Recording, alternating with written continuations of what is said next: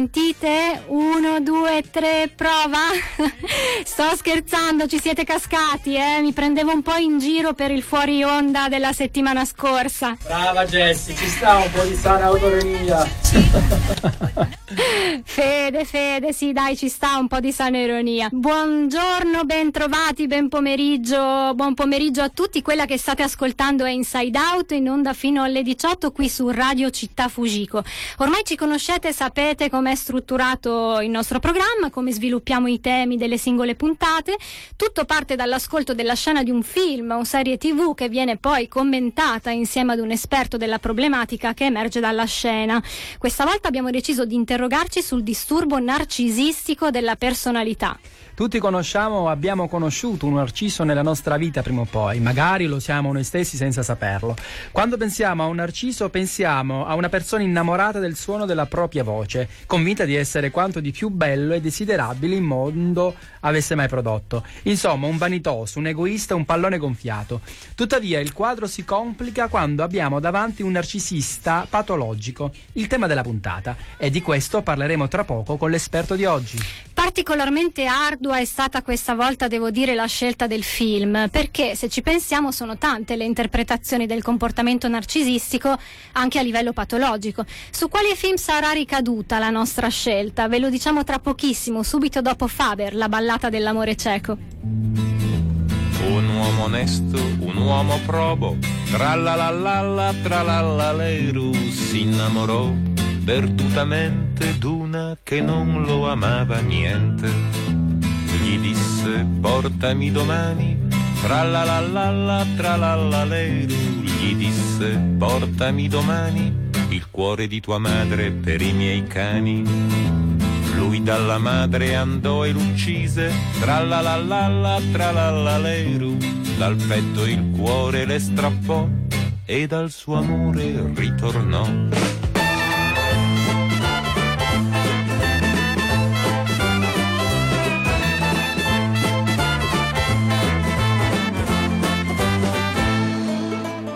Non era il cuore, non era il cuore, tralalala, tralalaleru, non le bastava quell'orrore, voleva un'altra prova del suo cieco amore. Gli disse amor se mi vuoi bene, tralalala, tralalaleru, gli disse amor se mi vuoi bene, tagliati dai polsi le quattro vene. Le vene ai polsi lui si tagliò. And the winner is Indagine su un cittadino al di sopra di ogni sospetto. Il capolavoro Elio Petri del 1970 con un magistrale Gian Maria Volontè, un grandissimo attore e vincitore del Davide di come miglior attore e protagonista proprio per questa pellicola. In questo film Volontè interpreta il capo della sezione di omicidi appena promosso a capo della polizia politica che uccide la sua amante perché questa lo aveva umiliato e tradito con uno studente sovversivo. Convinto di essere proprio al di sopra di ogni sospetto, proprio per la sua posizione di potere, il dottore così viene chiamato per tutto il film, proprio lo chiamano per sempre dottore, anziché coprire le sue tracce, semina gli indizi della sua colpevolezza, finché, sicuro di essere intoccabile, si autodenuncia ai colleghi, pensate, e si immagina la scena che stiamo per farvi ascoltare, dove pur di evitare lo scandalo, i colleghi smontano le prove a suo carico fino a fargli confessare addirittura la sua innocenza. Ascoltate. Dove eri, caro collega, dalle 3 alle 7 del pomeriggio in cui fu uccisa la signora Terzia Augusta, eh? Eccellenza, dottori, ero lì perché io l'ho uccisa. Puoi provare che eri a casa sua? Eccellenza, devo darti una brutta notizia. Esiste contro di me un testimone. Purtroppo, lo studente Antonio Pace, noto sovversivo, mi ha visto entrare nella palazzina. Non è vero. Lo studente Antonio Pace ha un alibi di ferro. Era fuori Roma quel pomeriggio. L'ho interrogato io per ore e ore, caro collega, e a modo mio. Eccellenza, le orme insanguinate rinvenute nell'interno dell'appartamento di Augusta Terzi, non per interferire nelle indagini, ma appartengono alla mia scarpa a sinistra. Ma amico mio, esistono migliaia di calzature della stessa misura e dello stesso tipo. Io ne ho un paio identico. Anch'io? Sarà, ma nell'appartamento io ho lasciato le mie impronte digitali dappertutto. Perfino sui rubinetti della doccia, perché Dottori, eccellenza, io dopo il fatto mi sono lavato. Strano. Sui rubinetti, sui bicchieri e sulle maniglie sono state trovate le impronte di tutti tranne che le tue.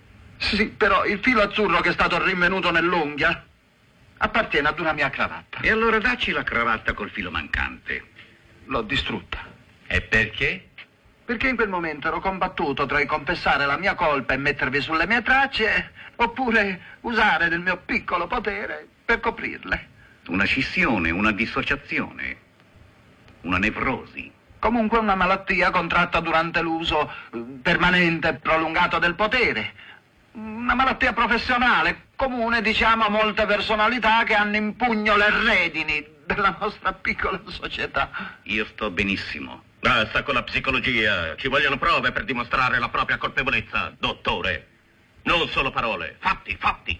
Sì, sì, ma le 25 cravatte azzurre le ho fatte comprare io a quel povero deficiente che abbiamo arrestato. No, non è vero, non ti has riconosciuto. Già, ma tra noi possiamo dirlo. Ha negato per paura, quando ha cominciato a capire chi ero, e cioè un poliziotto. Non ti permettere giudizi, illazioni insultanti per tutti noi. Per i colleghi, per il corpo, per l'istituzione. Andiamo al concreto. Il movente. hm? Quale sarebbe il movente? Si prendeva gioco di me! Si prendeva gioco di me! E dell'istituzione! Dell'istituzione! E quindi di tutti voi, signori! Di... Non è un movente dimostrabile. Vogliate scusarmi, eccellenza. Signori, scusate, ma si tratta di cosa privata. Un attimo, Beh? un po' di discrezione, eccellenza. Mm. Vicino a lei, ogni giorno di più, Mm. Si rivelava il mio infantilismo, la mia incompetenza umana. Assurdo, improbabile, fantascientifico. Ed eccoci di nuovo in studio qui a Inside Out su Radio Città Fucico. Quella che avete ascoltato è una scena tratta da indagine su un cittadino al di sopra di ogni sospetto. Il film dal quale abbiamo preso spunto per parlare del disturbo narcisistico della personalità. Per l'occasione abbiamo il piacere di avere con noi al telefono la dottoressa Silvia Michelini, psicologo clinico esperto in affettività, trauma e relazioni, ed in particolare di narcisismo e dipendenza affettiva. Benvenuta dottoressa Michelini. Dottoressa, ci sente? Mi sento benissimo. Ci sente, perfetto. Dottoressa, la sentiamo forte e chiaro anche noi. Benvenuta ovviamente anche da parte mia Grazie. e grazie per aver accettato il nostro invito. Dottoressa, io comincerei col chiederle quando è che il narcisismo può essere considerato un disturbo? Come possiamo riconoscerlo come problema patologico? Beh, sicuramente il narcisismo mh, è un termine molto in voga, oggi possiamo definirlo anche un po' inflazionato. Viene mh, usato per descrivere in modo generico le persone vanitose e si riferisce al mito di Narciso che tutti conosciamo, un giovane bello ma insensibile e presuntuoso che poi rifiutando l'amore eh, di tutti praticamente sarà punito con la condanna di osservare la sua stessa immagine nello specchio e alla fine poi lui si trafiggerà il petto proprio con una spada dopo aver appreso che aveva l'impossibilità di coronare il suo sogno d'amore. E oggi viviamo proprio in un'era eh, di competizione e consumismo per cui div- diventa difficile ehm, individuare il confine che separa il sano dal patologico. Una cosa però è certa, un modo per individuare la forma patologica di narcisismo sicuramente è focalizzarsi sulle relazioni interpersonali, eh, cioè sulla mh, capacità empatica delle persone. Quindi diciamo che è un disturbo quando c'è un deficit nella capacità di provare empatia, entrare in intimità, unita però anche alla difficoltà nel rispettare l'autorità e le regole. Ecco, questa è una cosa importante. Fino a poco tempo fa poi si collocava il narcisismo mh, in- in psicoanalisi eh, in un'area di sviluppo, mentre oggi con gli studi più recenti, soprattutto quelli di Kernberg, si, ehm, si colloca all'interno dell'area borderline di funzionamento della personalità. E proprio lui distingue due tipi di narcisismo, O- chiaramente il narcisismo sano che altro non è eh, che la, la sana autostima delle persone, mentre poi eh, differenzia quello infantile che è comunque narcisismo ma non è pericoloso, eh, se non in termini di sopportazione perché si riferisce a quelle persone che restano eterne bambine da accudire e che richiedono costanti attenzioni per i quali insomma eh, la relazione o la vita è appagante nella misura in cui qualcuno si prende cura di loro. Però il narcisismo invece patologico è quello che si configura proprio come un disturbo di personalità che eh, ha origine da un investimento eccessivo di energia su di sé, un sé che però mh, diciamo eh, si concentra solo su delle rappresentazioni perché alla base c'è in realtà una forte insicurezza un senso di inferiorità e l'incapacità proprio di integrare aspetti positivi e negativi di sé e degli altri, quindi una, un problema proprio di contatto con il mondo esterno. Ho capito, dottoressa, ma quali possono essere quindi le cause del manifestarsi di questo disturbo?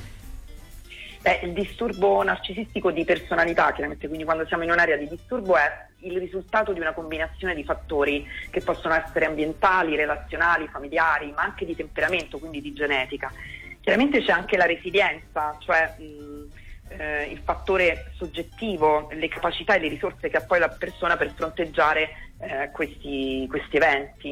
In linea generale però diciamo che l'adulto narcisista patologico è stato un bambino che non è stato amato in modo adeguato, cioè vuol dire che è stato amato troppo poco, male o troppo in eccesso, cioè un bambino solo e deprivato o abusato psicologicamente o fisicamente che eh, ha subito un trattamento che io in genere chiamo quello del controllo privo di affetto, ossia genitori violenti, anaffettivi, disturbanti, eh, iperprotettivi, paranoidi, oppure anche infantili, inadeguati a porre delle regole.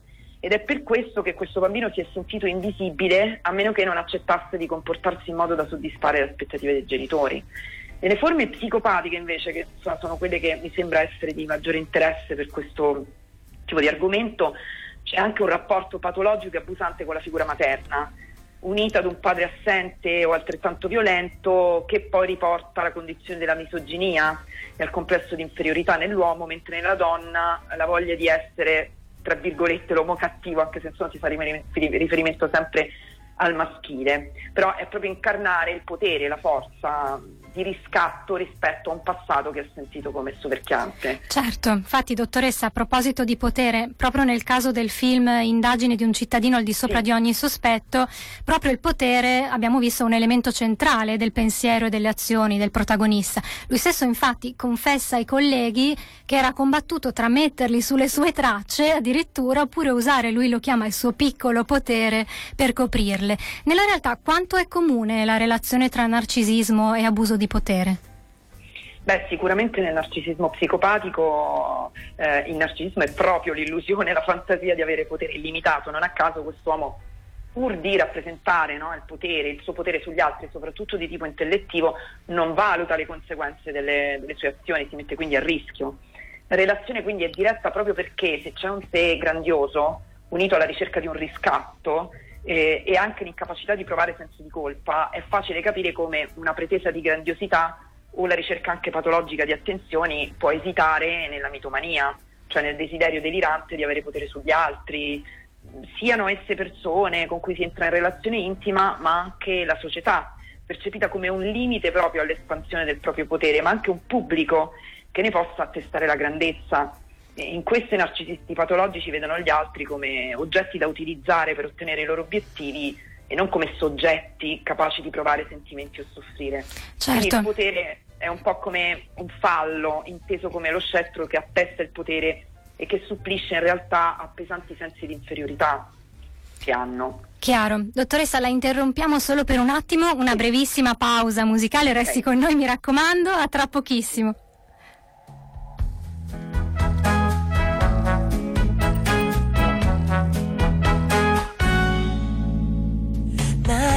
Narciso, parole di burro si sciolgono sotto l'alito della passione. Narciso, trasparenza e mistero.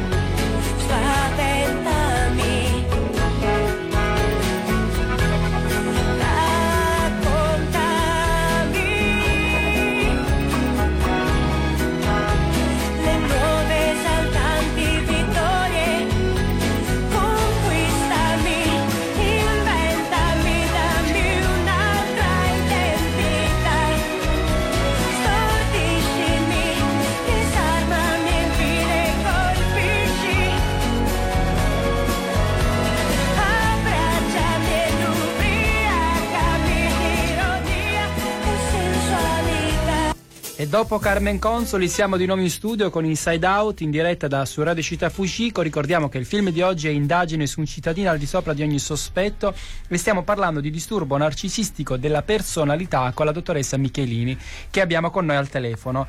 Dottoressa, oltre che per dimostrare la sua insospettabilità attraverso l'uso del potere, sfidando proprio il sistema che gli aveva dato quel potere, il dottore uccide la sua amante perché lei lo aveva umiliato, minando la sua autorità.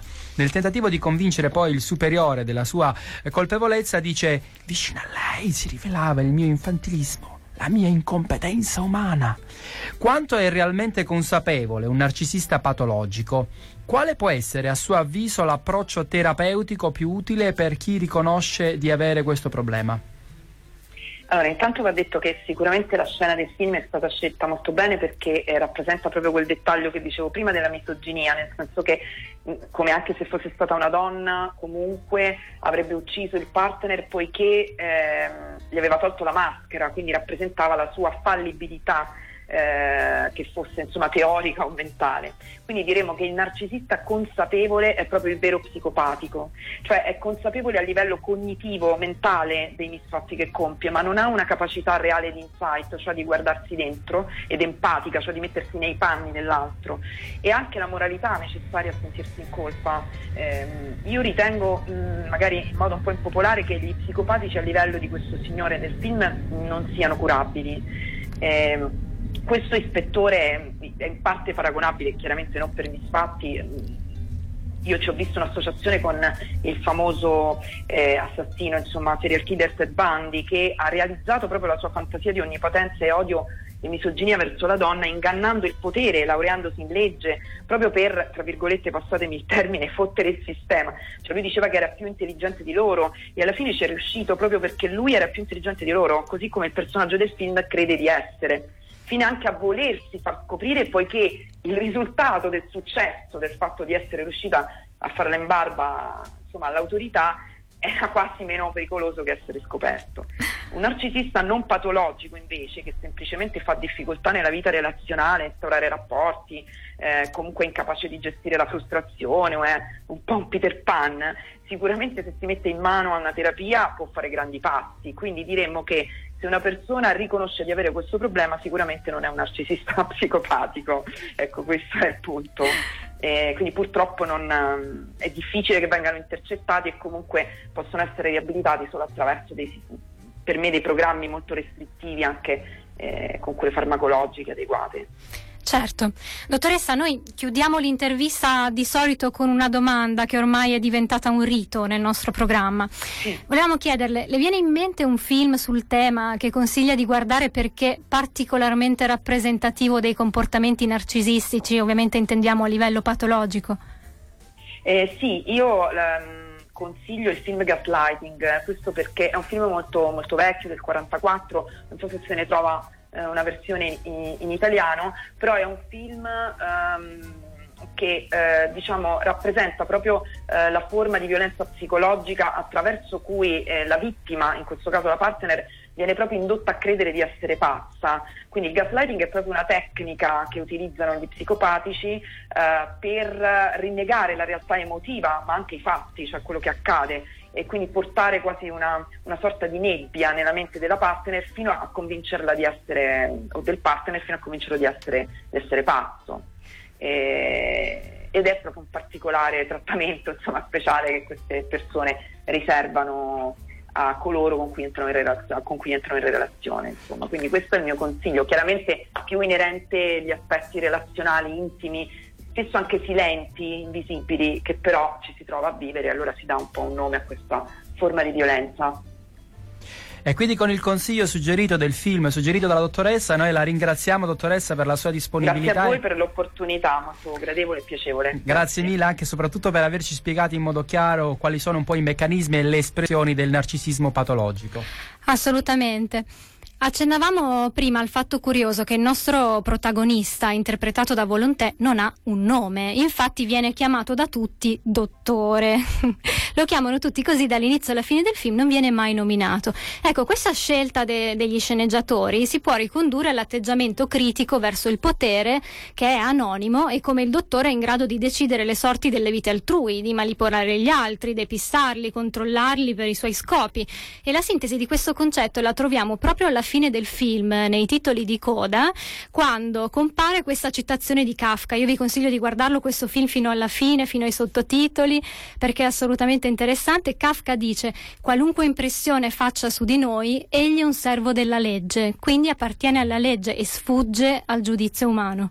E il dottore, che conosce benissimo i meccanismi della legge, arriva addirittura ad autoassolversi. Infatti dice: in fondo la mia è una malattia professionale contratta durante l'uso del potere potere.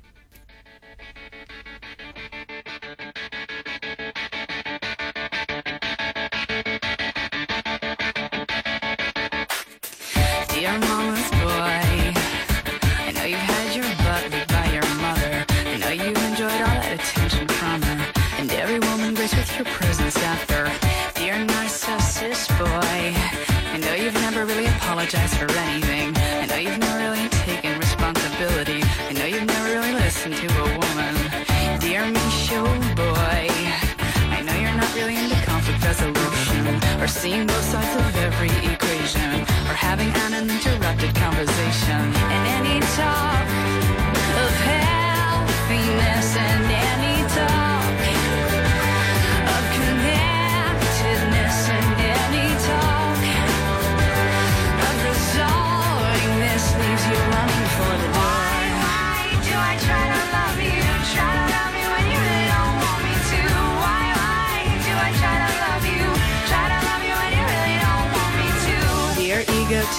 boy, you've never really had to suffer any consequence. You never stayed with anyone longer than 10 minutes. You never understand anyone showing resistance. Dear popular boy, I know you're used to getting everything so easily. A stranger to the concept of reciprocity. People aren't always Parlando di Kafka e che tanti noi avranno, avranno studiato a scuola, mi è venuto in mente a proposito di narcisismo, cara Jessie, la mia prof di italiano delle superiori, la professoressa Donati, che ci fece una lezione proprio sul mito di Narciso. La parola narcisismo, lo diceva prima anche la dottoressa, proviene infatti proprio dal mito di Narciso. Secondo il mito, Narciso era un bellissimo giovane che respingeva tutti quelli che si innamoravano di lui, inclusa la ninfa Eco, già condannata da Giunone a non parlare, ma soltanto a ripetere le parole degli altri. Così la dea della vendetta decise di punire Narciso per il suo rifiuto alla ninfa, costringendolo a specchiarsi in un laghetto per bere e quindi ad accorgersi della sua bellissima immagine di cui si innamorò perdutamente.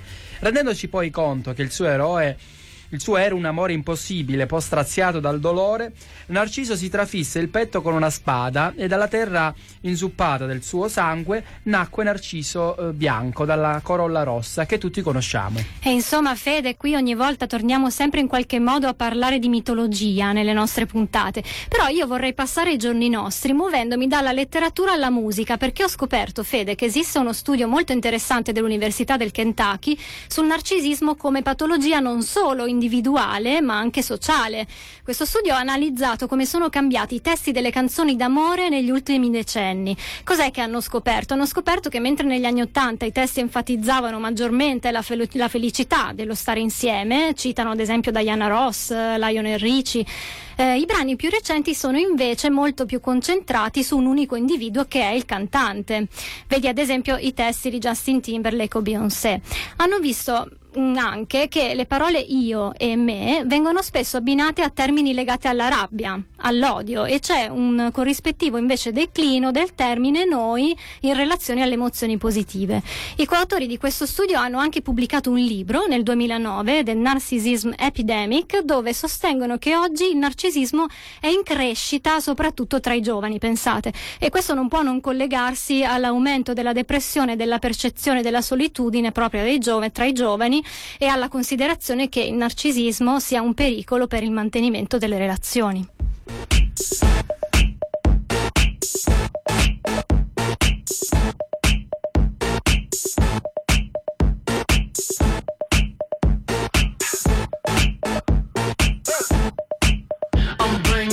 sit back.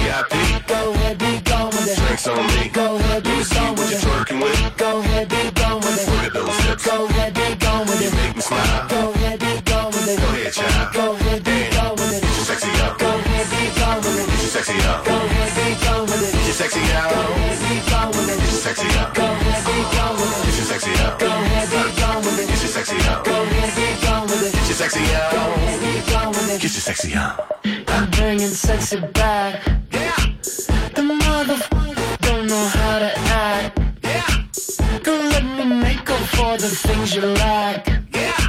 Cause you're burning up, I gotta get it fast. Yeah. take it Listen. Dirty babe.